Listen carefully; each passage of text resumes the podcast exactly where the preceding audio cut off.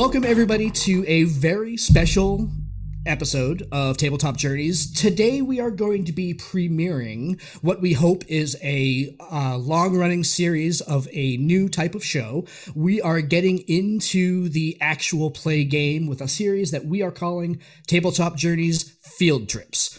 I am joined today not only by my erstwhile co-hosts, Lee Wanika and Glenn, but also with a handful of our Patreon supporters. We have invited them to come and play with us on this uh, beautiful afternoon, although apparently not beautiful in the U K.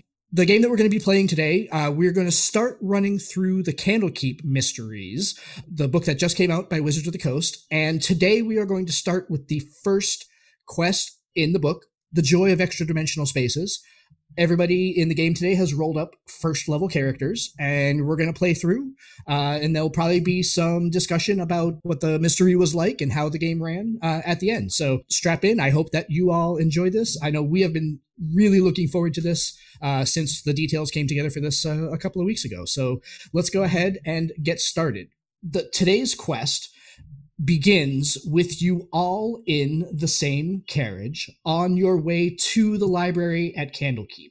Uh, you have hopped onto the particular stagecoach uh, on, on your journey there, and you find yourselves all in the same stagecoach. Uh, so I'm going to go around the Zoom, and I'm going to introduce your characters, and then I would like you all to uh, introduce your name, you know, a, friendly conversation uh, in the carriage, introduce who you are, uh, anything distinctive about the way that you look, uh, and then anybody else, uh, w- if anybody else wants to join in and uh, ask questions, uh, go right ahead. So I'm going to go ahead and start in the Zoom order that I've got. Sprocket, would you please begin? So as Sprocket climbs into the carriage, you see a small, just under three and a half feet tall gnome. He's just under three and a half feet. He's got a dusky gray complexion, and his hair is a dark blue that's so dark it's almost black. Um, he's got bushy eyebrows over deep purple eyes, and he wears a short, neat goatee. But both his eyebrows and his facial hair usually look slightly singed, and he often smells of faintly of burnt hair. Uh, he wears studded leather armor with thick bracers covering each forearm. The right bracer has two long copper rods that run down, getting closer together as they come to his wrist. His left bracer has three concentric copper circles like a bullseye in the center of it, with arcane symbols connected by uh, a circuit schematic style pattern carved into the leather around it. And most of the studs in his armor are steel, but a line of them are copper that go up his arms and across his shoulders with a flexible copper inlay connecting them so that both bracers can make a complete circuit. Uh, carries a shoulder style satchel instead of a standard pack, and it hangs on his left hip. As he climbs in, he looks around at everybody. Oh, he's got goggles on top of his head, too. I forgot those. He looks around at everybody and says, hmm, hi, everybody. My name's Flabaxium Tenderflux Sprocketopolis Crimpernip Wait Don't Singe whiskers Michael first. But you can just call me Sprocket.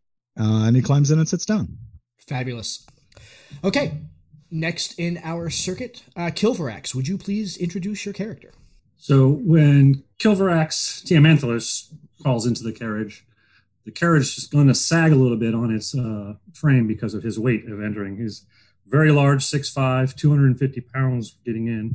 His bronze uh, skin is tinged red at the edges, and his hair tails are a smoky gray. As he looks around the cabin, he sees everyone that's in there, and in his gravelly voice says, excuse me, sorry, and kind of sits down in a corner and pulls out a book and starts looking through it. Hi, is, you're a tall one. Yes. And you're a short one. Great and obvious. Absolutely fabulous. Kess, would you please introduce your character? So Kess is slight and striking looking. Obsidian skin, white hair, brown eyes, and moves like water, flowing garments, springs up into the carriage and perches on the edge of the seat. Has so much nervous energy. When she is still, she's kind of like a coiled spring, wants to be by the window, and is alert, present, seems hesitant to introduce herself, not sure how others will react to her, but says, hello? Hello. Hi, I'm Sprocket. Kess. Pleasure to meet you. Kess warms up a little bit at the thought that it might be a pleasure to meet her.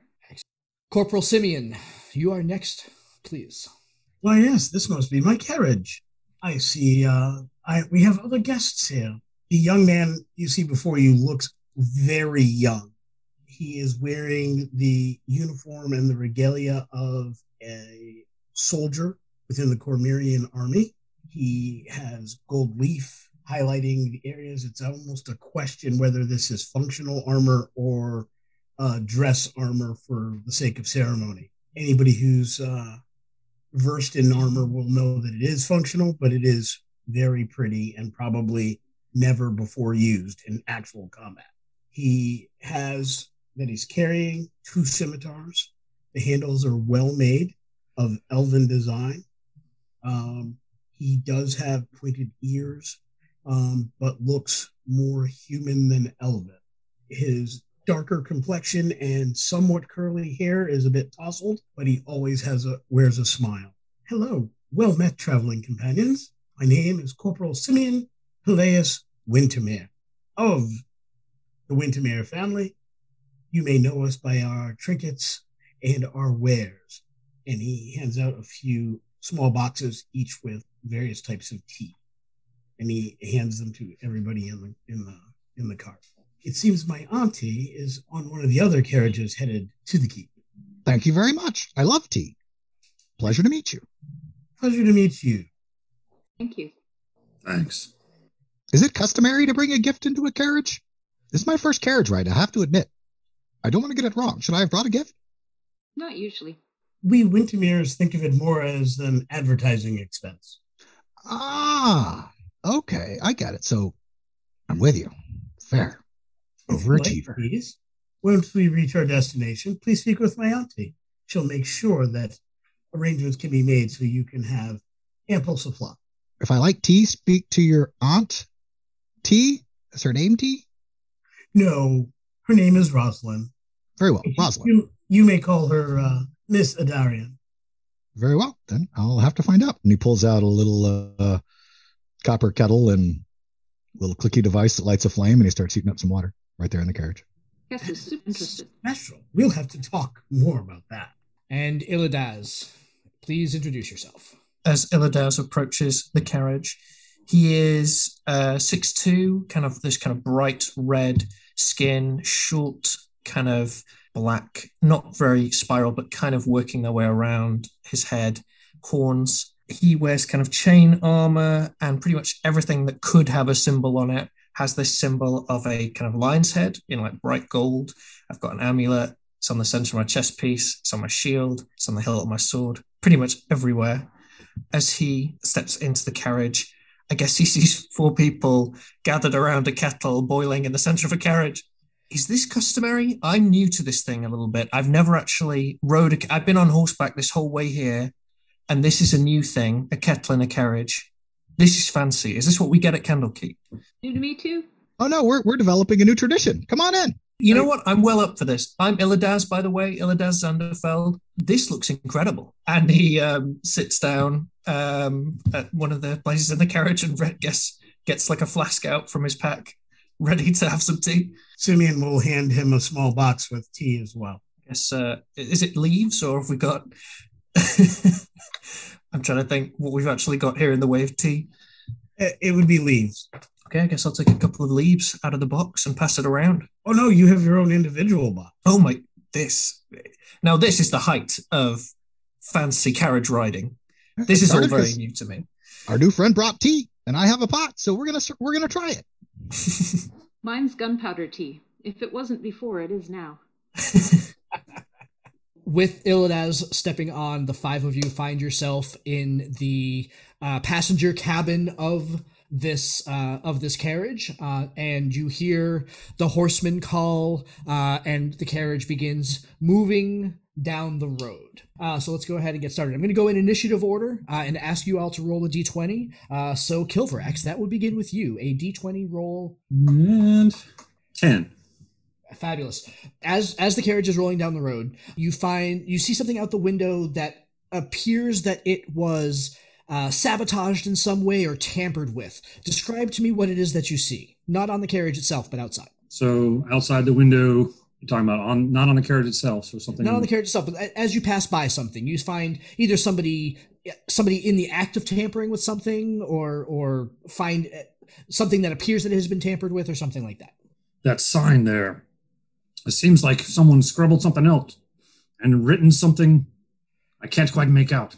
Does anyone know what language that is? It says the broken... I, I don't know what those letters are. Yeah, what you, what you see, uh, you see, it's a it's a sign pointing to the right uh, that says Candlekeep on it. And in badly broken Goblin, uh, Candlekeep is crossed out, and underneath it uh, is Candlekeep written in all the wrong the wrong letters, like, you know, K N D E L uh, uh, C K I P, with an arrow pointing the other direction.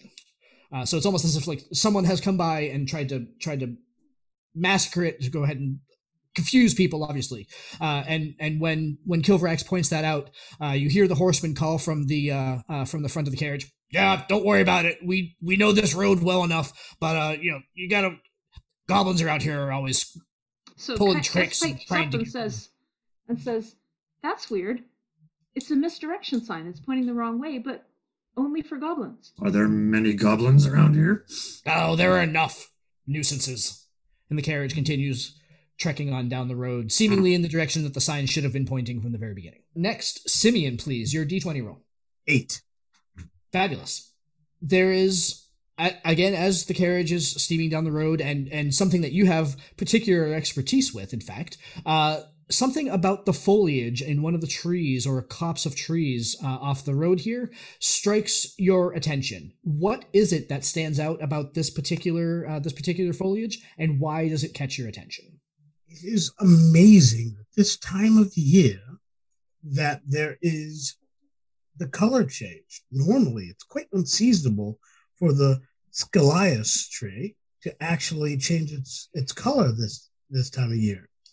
This is clearly something that foretells a, a strange and cool winter coming. Hmm. You get all that from a tree? Our family does a lot of things, and while tea is our, our brand, so to speak, we are cultivators of nature, by nature. uh, and specifically, we have uh, a good deal of knowledge about these things. I was trained about these things when I was young. Is it all cultivated for profit? Well, we are the Wintermeres. Of course, we have to make sure there's coin in the coffers, thatch on the roof, wood in the fireplace, mutton on the spit, and generally the green. The answer's yes. Fascinating. What was the tree called again? The Scalias tree. Scalias. He pulls out a small metal box about two inches by two inches, taps one side of it, and says, hmm, remember to look up the Scalias tree later. And puts it away. Will the box remind you to do it later? Oh, my yes. Goodness. Of course it will. See, hello, box. I pull it out, and I tap the box, and it says, hmm, remind me to look up the Scalias tree later. And my voice is always a recording, and I put it away. Mm. That could be handy. Does it remember everything you say? That box spoke to him. Oh, no. Only a specific short message, six seconds or so. But I use it to keep track of notes. Like names and such? Or like the Scalias tree, indeed, names. Brilliant. Excellent. I wish my channel could speak. Kess, you are next. Please roll your D twenty. Six. We're going lower and lower. Fabulous. As the carriage is rumbling down the road, you see something problematic or scary on the horizon. What is it, and why does it cause you concern? I see a cloud of smoke that suggests something near the horizon, something big. Is burning. Do you call it out, or do you keep this observation to yourself? Hey, look! Look at that smoke. I was already peering out the window, and I point everyone else out the window. Look, it looks like there's a fire. A big one. Yes, it does look like a large fire. Hopefully it's not cultivated. Uh, without really saying anything, I think Illidaz is going to, like, grab his amulet and kind of rub it between his fingers, almost like as a little prayer to anybody who's over there, to hope that they're... if anybody who innocent, I guess, is okay, and anybody who isn't innocent is uh, receiving justice. Fabulous. That's a lot in one amulet rub. Torm can handle it. Kess is now even more on the edge of her seat. Excellent. Illidaz, your D twenty roll, please. Okay. Uh, that's a seven. We already had that. Uh, we did, but that's okay. I can give you, uh, we'll give you another choice. The team of horses that's pulling the carriage how many are there, and uh, describe what they look like. So I can see, I guess if I'm peering up the uh, the side of the carriage, I can see probably two on each side, or I can guess that there's two on each side, so a total of four. Funnily enough, one of the horses that's being drawn by this carriage is my horse that I used to ride all the way here from Westgate, which I kindly, well, was able to buy my passage on this carriage by lending, or I guess selling, my horse to um, the carriage rider. Very strange that a carriage rider would be one horse short, but I didn't think to ask him about that at the time. I just thought if I need to get to Candlekeep now, I best hand over my horse. I'm not going to need it once I'm there. So yeah, I guess one of the horses is mine, kind of a bright white that's accrued some dirt on its way here, and the rest are kind of a nice chestnut brown, let's say. That's excellent. Well done. Uh, and last but certainly not least, Sprocket, your D twenty roll twelve. As the carriage rumbles down the road, an act of God strikes near where you are. Describe what happens. Suddenly, out of a clear blue sky, a giant, huge, the mother of all lightning bolts just randomly shoots out of the sky and hits a huge boulder to the left-hand side of the trailer.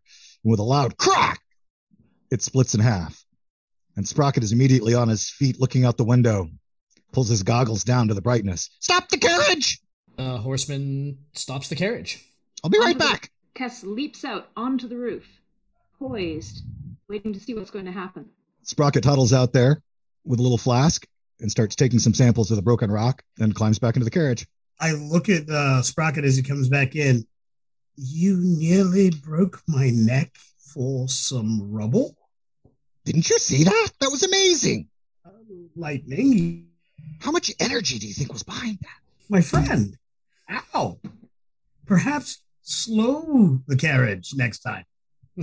I didn't. I'm not in control of the brakes. I simply made a request. Talk to the driver. And he sits down and starts scribbling notes while sniffing the little bits of rock. And indeed. Driver, when next we stop, please roll to a slow. Ah, uh, whatever. Whatever. Kess lays down on top of the carriage and sticks her head in and says, you know what was really odd about that lightning strike is there was no cloud. It came from nowhere, and slinks back into the cabin fluidly head first. Greek act of God makes it even more fascinating. Kess, as you are crawling your way back through the window, you notice a older gentleman walking somewhat with a cane towards the road, uh, seemingly from near where you saw the fire on the horizon, kind of in that direction, uh, and the where the where the lightning struck is sort of between you, where you are now and that spot. And so he seems to be kind of moving towards the lightning strike and definitely towards the carriage. And, and he has he has one hand up and he is he is waving waving at the carriage, trying to catch the attention of the carriage driver. Is he close enough for us to talk to him? He's probably fifty feet away at this time, so if you yell, you can. He would certainly hear you. So yeah. Since I see him first, I'll yell, hey, what's going on? Hold on! Stop! Who are you talking to? Don't leave yet! Haltingly walks his way across the uh, across across the landscape towards the carriage. Wait, wait! Would we go back up onto the roof and suggest to the driver that we, we might want to stay stopped? Oh, what do... Oh, oh uh... Yeah, uh, okay.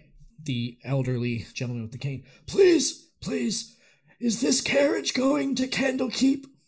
Are are you going to the library? Yes. Please, I have need of your services. I, I, I can't I can't pay you, but I need you to deliver a message to one of the sages in residence there.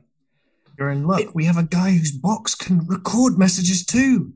So, find the sage named Matrius and tell him his home needs him. Our, our village is, is suffering some some sort of some sort of blight. The the gods have cursed us and we need his help. Can you condense that down to six seconds? Okay, I'll remember it. Tell Matrius to come home. We need him. What what's with six seconds? Uh, it was. It's a. It's a box thing. Okay, listen. I, pro- I put my. I put. I put my hand on his shoulder. As Torm is my guide, I will find Matrius for you, and your village will be safe. Oh, thank you. We're spouting oaths, are we? Well, I mean, he seems like a nice enough guy. Are you sure Torm wasn't involved in the gods? He didn't say which gods. Have him come with haste. Um, yeah, absolutely. Sprocket pulls uh, out his little cube, taps it, and says, Scalias tree. And find Matrius, tell him to go home. Hurry. Puts it away. Good sir, what is your name? My name is Marjoram Clef. He will know, he will know my name. And the name of your village? The name of the village is Rustal. But it is where Matrius is from. He grew up there. He, we need his help. Well, did you get struck by lightning too? More times than we can count, but more than that. Our our crops are failing, and our, our livestock, they stand in fields, they do not eat, they do not drink, and they produce no, they produce no food for us. It has not rained for months, and yet the lightning strikes. Do you know anything about that fire over there? That fire is from our village. Lightning struck there not long ago, and is burning down our granary as we speak. But please, go to the library, find the sage. He will be able to help us. We will at once. Are you in need of any aid? We can take care of ourselves for now. It is of urgency that Matrius comes back. I give him a, a, a water skin. Oh. Hey, sir, have this, and I give him some blankets. If there are people displaced by this calamity, please um, make sure that they take make use of these things. Oh, thank you for the comfort you offer. And we have tea. You sound parched. Would you like some tea? The water will be sufficient. Please go with alacrity. Go to the library. Kess looks at Simeon and Sprocket with new respect. Excellent. Dri- driver, please, away. With a call, the carriage driver takes off again down the road. You guys are on the road for probably an hour or so uh, when you can see the Great Library appear on the horizon. Uh, the carriage driver pulls to the front gate, dismounts. He thanks Illidaz in particular for uh, for his, for the horse that he gave to the cause, um, and said that when uh, when you go to go home again, uh, your horse will be ready for you. Otherwise, it will be in the stables here at the library for you. I definitely have a long and overly emotional goodbye with my horse, like looking deep into yeah. the eyes and seeing its sorrow. Yes, it's it's it's quite tired, and this is not duty that it is particularly used to. But uh, the one of the stable keeps comes and gives it a a, a, a grain sack um, over his mouth, um, and you see uh, that he is grateful for food. Rest now, my steed, for you will see Westgate again. Uh, and then I uh, move on. Amazing. Absolutely amazing. Still um, a better love story than Twilight. You walk through the through the front gate. Those of you familiar with Candlekeep, uh, or at least out of game, uh, recognize that there are uh, there are several um, sort of uniformed uh, N P Cs moving, milling about kind of the the central uh, courtyard area um, where there are there is an inn and there is a tavern and there are several uh, several small shops that can uh, that allow you to sell uh, or to, to buy rather um, arcane uh, arcane trinkets um, but also uh, goods uh, and ingredients for spells and um, and such like that. As you sort of uh, as you you mill about, uh, a gentleman walks up to you. Welcome to Candlekeep. What is your business within the library? Any of you, don't be shy. My name is Corporal Simeon Hilaeus Wintermere. Of the Cormyrean Wintermeres? Why, yes. We, Excellent. We come, my aunt comes to this town for business. I am on a private mission. I seek entrance into the library so I can begin my studies, so I can be part of a new group within our guard at Cormyr. Fabulous. And have you brought something to add to the library's stocks in order uh, in, to pay for your passage? I offer this sacred book among my family and from our people. He extends his hand and takes it. This yes. book is known as Of Leaf and Flora, a catalog of one hundred unique plant and tree species from the Miralan Valley of Cormyr. Hmm, indeed. An excellent donation to our library, sir. We appreciate that. Yes, please allow any of your druids and naturalists uh, to know of its arrival. It, uh, if any of these species can be found elsewhere in the world, it could be of great benefit to those areas. Excellent. All right. Next. Who else? Please present your books and state your business. My name is Illidaz Zanderfeld. I have traveled far from the vast to bring you, well, a, in search of a tome of uh, Torm's Light. Mm. I am trying to find my devotion, find my place in Torm's Light. Um, but for now, I have brought this book, uh, Bound and Unbound. It is a foul tome of evil, infernal energy. Um, it has no place in our halls in the uh, Golden Lion in Tantris, but perhaps the library will put it to better use and in safe hands. Absolutely. Thank you very much for your contribution. You're very welcome. I hope that it brings uh, fullness to the library. It certainly shall. Next. Hello, Kilvarex Tiamanthalus. Uh, scholar from the Library of Tamanther, uh, here researching our species and the origin of, after exhausting all of the resources in our library, reaching out to you for uh, help. I have brought multiple tomes for you, one being nursery rhymes from back in the day before we joined you in Toriel, a census of clan members from before the Toriel mur- uh, merging, and Musings of a Mad Dragonborn Scholar, Volume one. That sounds amazing. Please, the Mad Musings, if you would, sir. There you are. Fabulous. Uh, you with the goggles. Are you sure? My friend here seems slightly shy, and she might prefer to go next as opposed to having the pressure of being last. That's all right. I don't really care. Okay, fair Either enough. Way. Just trying to be polite. My name is Flabaxium Tenderflux Sprocketopolis Crimpernip Wait Don't Singe whiskers Michael Fist. You can just call me Sprocket. And I come from the Kells Ridge Monastery in Deepingdale. It's a monastery of scholars where uh, nearby me and my master, while spelunking some ruins to, you know, find some new ancient tomes, we came across this book, and we don't know what to do with it, so they suggested I bring it here. And he reaches into a satchel, and he pulls out a book that's so black that the tips of his fingers almost seem to disappear as though it's sucking in the light from around it. Uh... We we get a great many books that nobody knows what to do with. Uh, so he reaches his empty hand. So he's, he's carrying the three books kind of in a stack that he's already received on his left hand. He reaches his right hand towards the other book uh, with his hands now full. Um, Can I hold these for you? Uh, no, no, no, no. Uh, Catalyst, come! And another... Another younger uh, assistant comes scurrying uh, towards the gentleman in front of you. Catalyst, take this book and, and bring it bring it to one of the sages. It may have some special filing requirements. Th- thank you, thank you.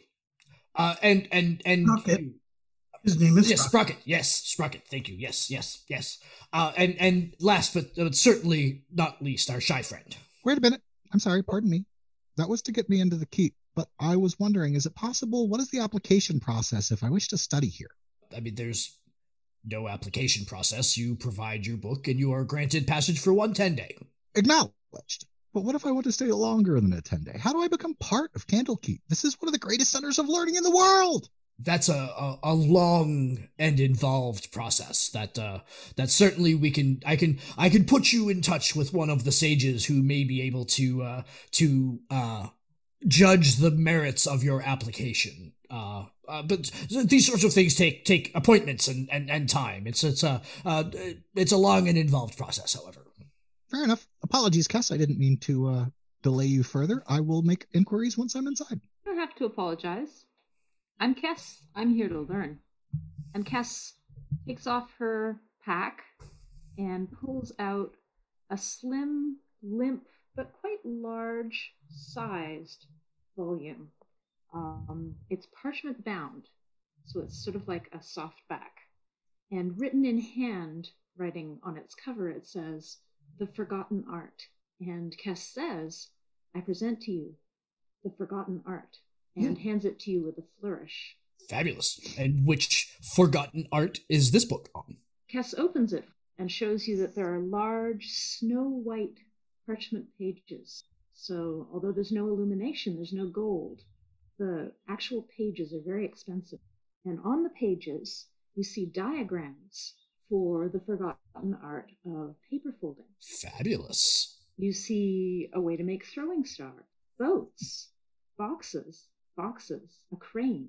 And Kess says, they're magic, but I don't know how to make them work. Certainly, I am sure that somebody can help the furthering of uh, of your studies here to t- learn how to take such beautiful creations and make them into their fullest potential. Thank you for your donation to the library. And he puts it into the, the stack on his left-hand side. So what business do you come to to the library for? How may we be of assistance? You have all stated uh, uh, that you are doing research of a variety of kinds. Is there is there anything that we can help you with to help you get settled? Well, we really need to find Matrius as quickly as possible. Matrius? Why would you need to find Matrius? A person from his home village has asked us to uh, give him a message. We have sworn to give him a message. Now, oaths are something not to take uh, not to take lightly. I know. All of us swore an oath, just so we're clear. I I swore, perhaps on behalf of all of us. If we agree, don't let me don't let me sign you up for the oath if you don't want to be. I can put you off the list of oaths being Fair. signed for. We shared tea. We shared tea. We can share an oath. We have bonded over tea. Saying I'm not honorable, that I don't follow honor. That uh, is specifically not what he said, my friend. I'm quite sure that he was saying it is because you're honorable, he offers the opportunity for you to make an informed decision. Well, I really think we'd better find Matrius quickly. I think it's the right thing to do. Fantastic. Fair enough. I can certainly uh, bring you to the room that he has been studying in. That's uh, he is he is a well-known sage in the library here, and he uh, he hands the stack of books uh, to another uh, to an, another acolyte who seems to run up to him as he turns around and takes the stack of books. The the acolyte uh, disappears off into the distance. And he walks off, uh, and uh, assuming that you all follow him as he begins to walk off. I do. Kilvarex will grab his gear off the back of the coach before doing so, his spear and his backpack. All I have is a small pack yep. with a three-section staff yep. strapped to the side of it, and yep. I just put it back on and head off after him.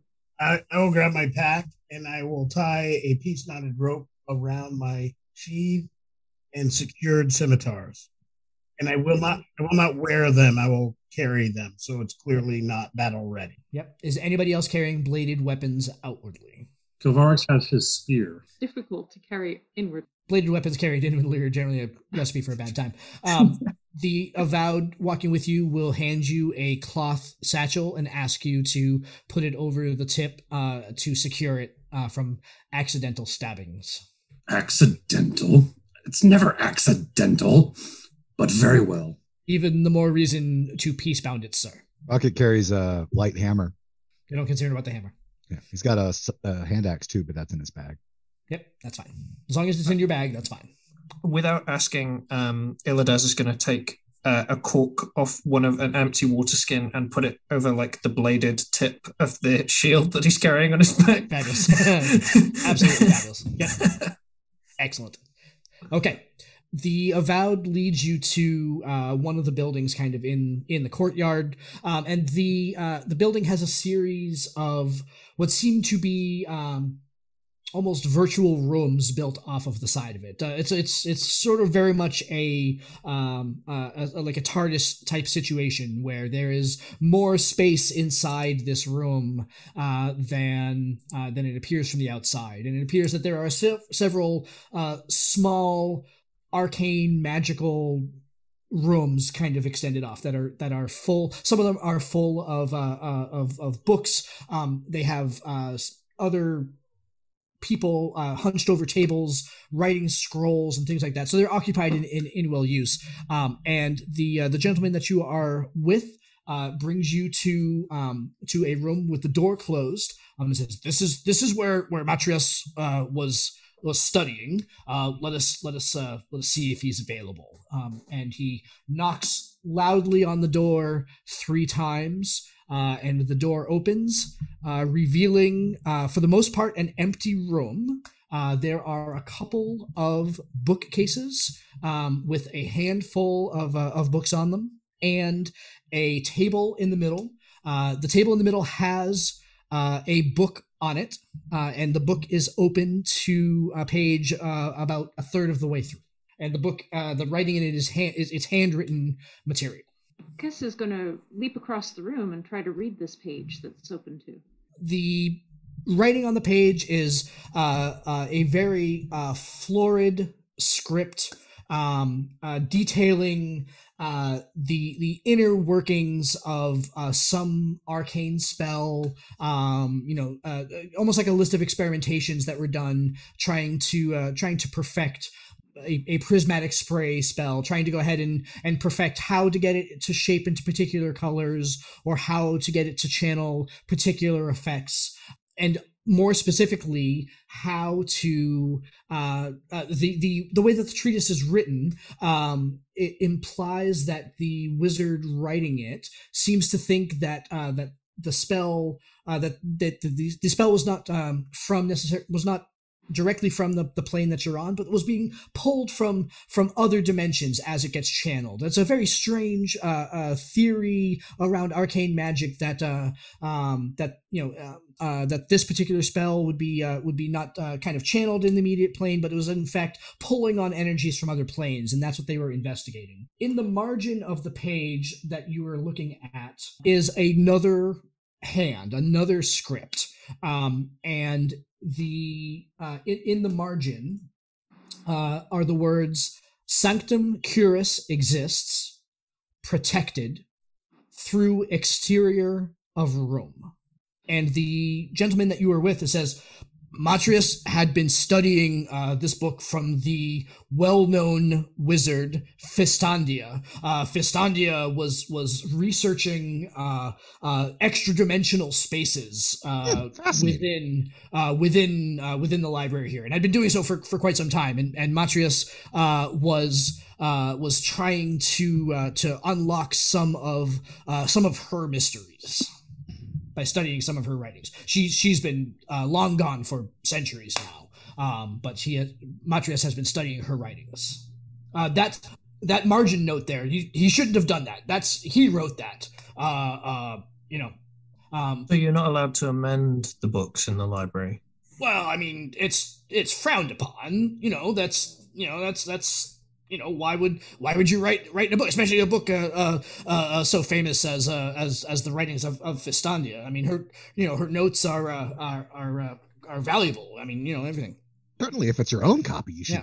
Re- cluttering it up with notes is absolutely yeah. the way to go. That's how you keep track of things and your new original ideas. But a book that belongs to the to the library being oh that's oh, that's truly now, offensive. So Fistandia has been gone for a long time, but Matrius believed that uh, that she had.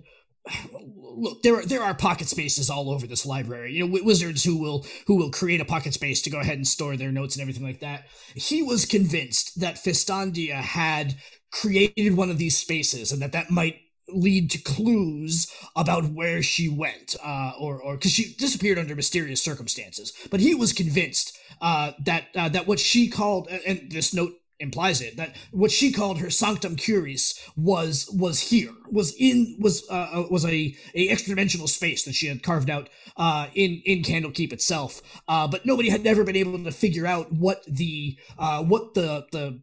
The word was that was uh the, you know the, the kind of the key word to to open it to try to find it. Uh, with Cat with that Kess, would you please give me an Arcana check?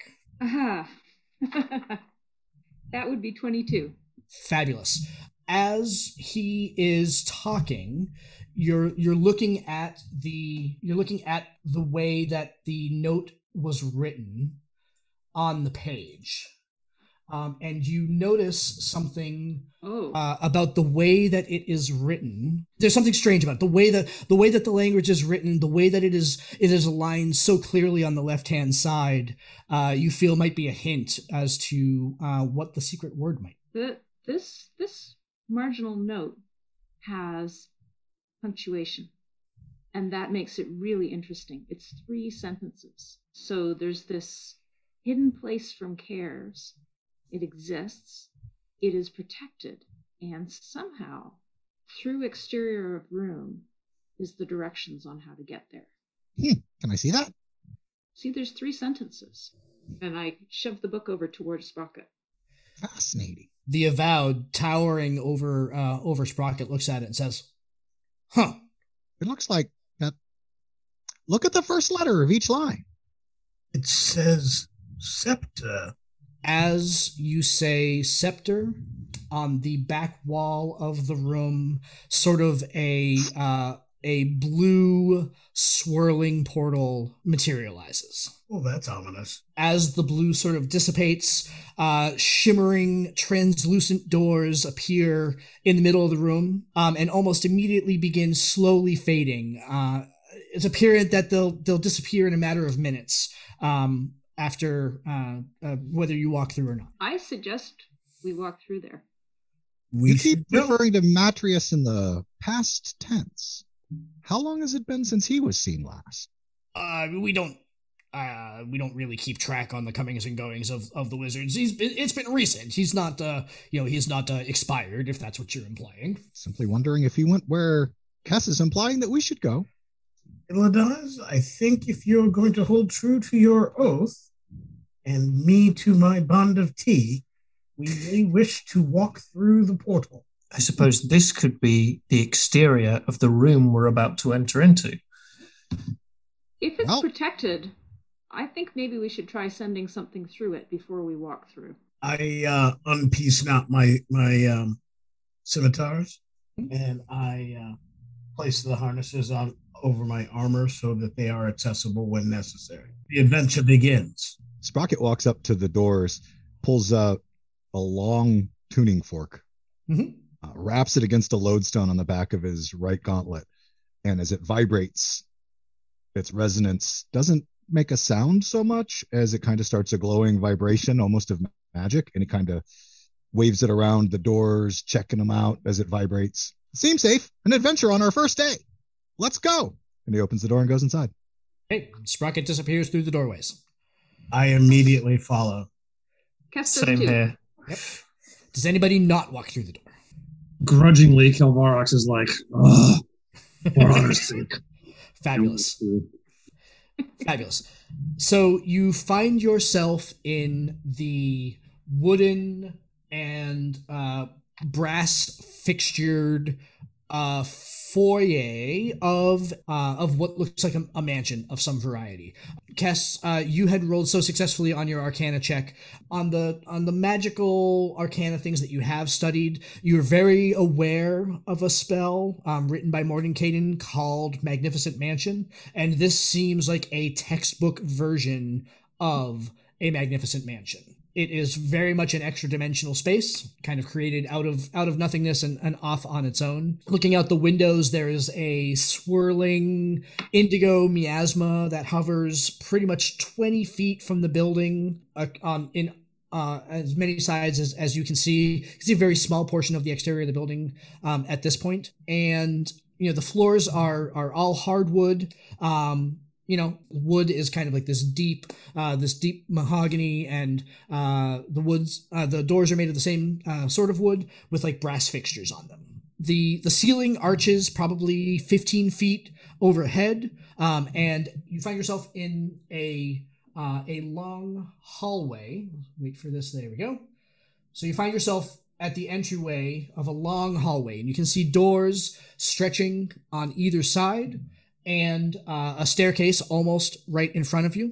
From down the hallway, when the doors behind you close, uh, you hear a, a startled voice. But, hop, hop, hello, here goes there! Which you see a middle-aged man uh, wearing gray robes. Uh, all of a sudden, uh, he he exits one of the rooms, uh, closes the door behind him, and, and walk, walks off to you. Hello, what? Hop, you found your way in! Uh, Are you Matrius? I am Matrius. We hope we're not intruding uh, too much. We were sent here by a gentleman called Clef. I believe you're familiar. Hmm, I know many people by that name. It's from my home village. Marjoram Clef? Ah, yes, Marjoram, yes. Yes, he and I grew up together. Seemed like a very nice fellow. He, quite lovely. How, how do you know him? He came running up to us when we were on our way here. He says your whole village is in trouble and you have to get there as quick as you can. What? Is there something wrong? Everything's wrong. There's a blight. They keep being struck by lightning. They're on fire. Hmm. Can't grow any crops. Animals won't eat. I think he said something about rain of toads. Well, supposedly you angered the gods. Or they angered the gods. Or you angered the gods. Somehow. One of the bad ones, obviously. Not not the good ones like Tor. Right. Uh, totally not. Right? Uh, they're always going off about these such things. Uh, who knows? But if there is uh, if there is blight in the village, then it is appropriate for me to return home. Uh, however, there is a complication. I have not yet figured out the keyword to reopen the doors and go back. Uh, I've been spending the last period of time here just exploring around, trying to understand what was left in here. I believe this to be uh, a, a, a research space uh, of Fistandia. No Makes telling sense. What wonders this mansion holds. Hmm. Yeah. Or dangers. I mean, who knows? There could, there's always danger, you know. But for example, and he reaches in a in a satchel on his uh, on his pouch and pulls out a, a small black statue uh, of an of an imp. It looks like a, like an imp carved out of like a like a black stone. There's something about it, and I haven't quite been able to put my finger on it just yet. I, I need I need additional resources, and was hoping to go ahead and take this back to Candlekeep to go ahead and research it further. How long have you been in here? Oh, time is a strange construct, little one. I'm really not totally sure. Some time. I've been been trying keywords to go ahead and get this to open for some time, and have not been able to have not been able to figure it out. However, I do have an option. What's that? I would be more than willing to go ahead and go back to uh, to the village to go ahead and, and help them, obviously. They clearly are in need of me. Uh, uh, I would like, if you wouldn't mind, kind of researching in here. Like, the, the, nobody has even known that this space has existed for the gods know how long. And so we need to know what's in here. Uh, not only that, but I'm not exactly sure uh, how to go ahead and get back. So I have some magic which would allow me to hold the portal open, uh, but... Uh, I'm not sure how long the portal would necessarily stay open for, so I'm certainly willing to go ahead and, and, and do that, but just understand that, uh, well, you might be stuck here. I'm confident we can find our way back out. Hmm. So oh, absolutely. Saying, so you're saying that you could leave now, but we would have to stay. I mean, I will try to hold the portal open for as long as possible. I'm just not sure how long it's necessarily going to... The mysterious mansions are, you know, by their very definition, mysterious. I'm not totally sure how long, uh, how long it would stay open for. But more importantly, the tre- there's a treasure trove of information in this building that needs to be cataloged and researched. And certainly, if even even if I'm not able to go ahead and pull you back through, Fistandia was one of those... No, certainly if you found out the keyword, you saw the... Uh, uh, you saw the message that she had scrawled in that book that she was researching, correct? Right? So obviously, she must have... It, it only stands to reason that she has hidden the password to go ahead and get back to Candlekeep in here somewhere. You're a sage with the cat with with, with Candlekeep, the library? Yes. And you went ahead and wrote inside the book. You know that's against the rules. I'm sorry, I'm a bit of a I'm a bit of a rule keeper here, and I know that you wrote inside the book and you're not supposed to. I don't know what you're talking about. Well, I would be willing to undertake this quest. I can't speak for my companions, but I would ask, if at all possible, that if I'm able to successfully complete it, that you sponsor me to become a member of the college and the library. I would like to be a sage as well. A perfect trade. I would be more than happy to go ahead and assist you with that yeah, small one. Fantastic. We've sworn an oath to you, Matrius, so we will see it that you're able to be released from this strange, delightful prison. Fabulous. I'm sure there's uh, a lot to be learned here. The main thing I want is for you to get back to your village. I I I agree with you wholeheartedly. So he puts the imp statue back into his satchel and says, "Let me pass through. I will get the additional energy that I need. Uh, the secret, I believe, is in the book that I left on the table there. If I can open the portal from the other side, then I will do so, so that you can, so that you are not stuck here. Uh, otherwise, best of luck." He begins chanting in front of the doorways there. The doorways, again, take on the same uh, blue hue that the portal that you walked through in uh, the initial room uh, uh, that you found. Kess elbows Sprocket and says, "Record the chant." Uh, it's much longer than six seconds. And I would have to be the one speaking it when I... Right, exactly. Yeah, yeah, yeah. Um, uh, uh, Sprocket, if you'd like to give me a Arcana check, I can tell you how much of it you're able to know. Fantastic. Eight. Two Eight. plus six. Excellent. Can Kess listen uh, too, since yeah. she was... It was sure, her idea? Absolutely. Yep. Go ahead. Kilvar- Kilvarex is very interested in all the arcane things. Okay. A roll would be fine then, Kilvarex and Kess. Unfortunately, Kess tripped on something, banged her head, and yeah. rolled a six. It's a language that she's not familiar with. Kilvarex rolled a nineteen. Excellent. You, you you understand enough about the incantation that he is speaking to know that you do not have the power to cast it. Yes. Simeon gives Kess a hand up. Kess looks really grateful and, yeah. and surprised. As you are all uh, uh, fumbling and, and trying to uh, trying to uh, figure out how Matrius is talking, uh, he walks through the blue uh, miasma, which disappears almost immediately as he walks through, much to your chagrin, except that as the portal is closing, uh, you hear Matrius sh- uh, shriek, and the doors of the mansion snap shut uh, where he has walked. Next time on The Joy of Extra-Dimensional Spaces. So you find yourself in the long hallway. One of its books kind of flies at your head. Bucket brightens up and pulls his chalk back out. Hello there. Do you have use of a dustpan? As you near it, the liquid inside, it gets like, like turbulent. Can we go back upstairs now?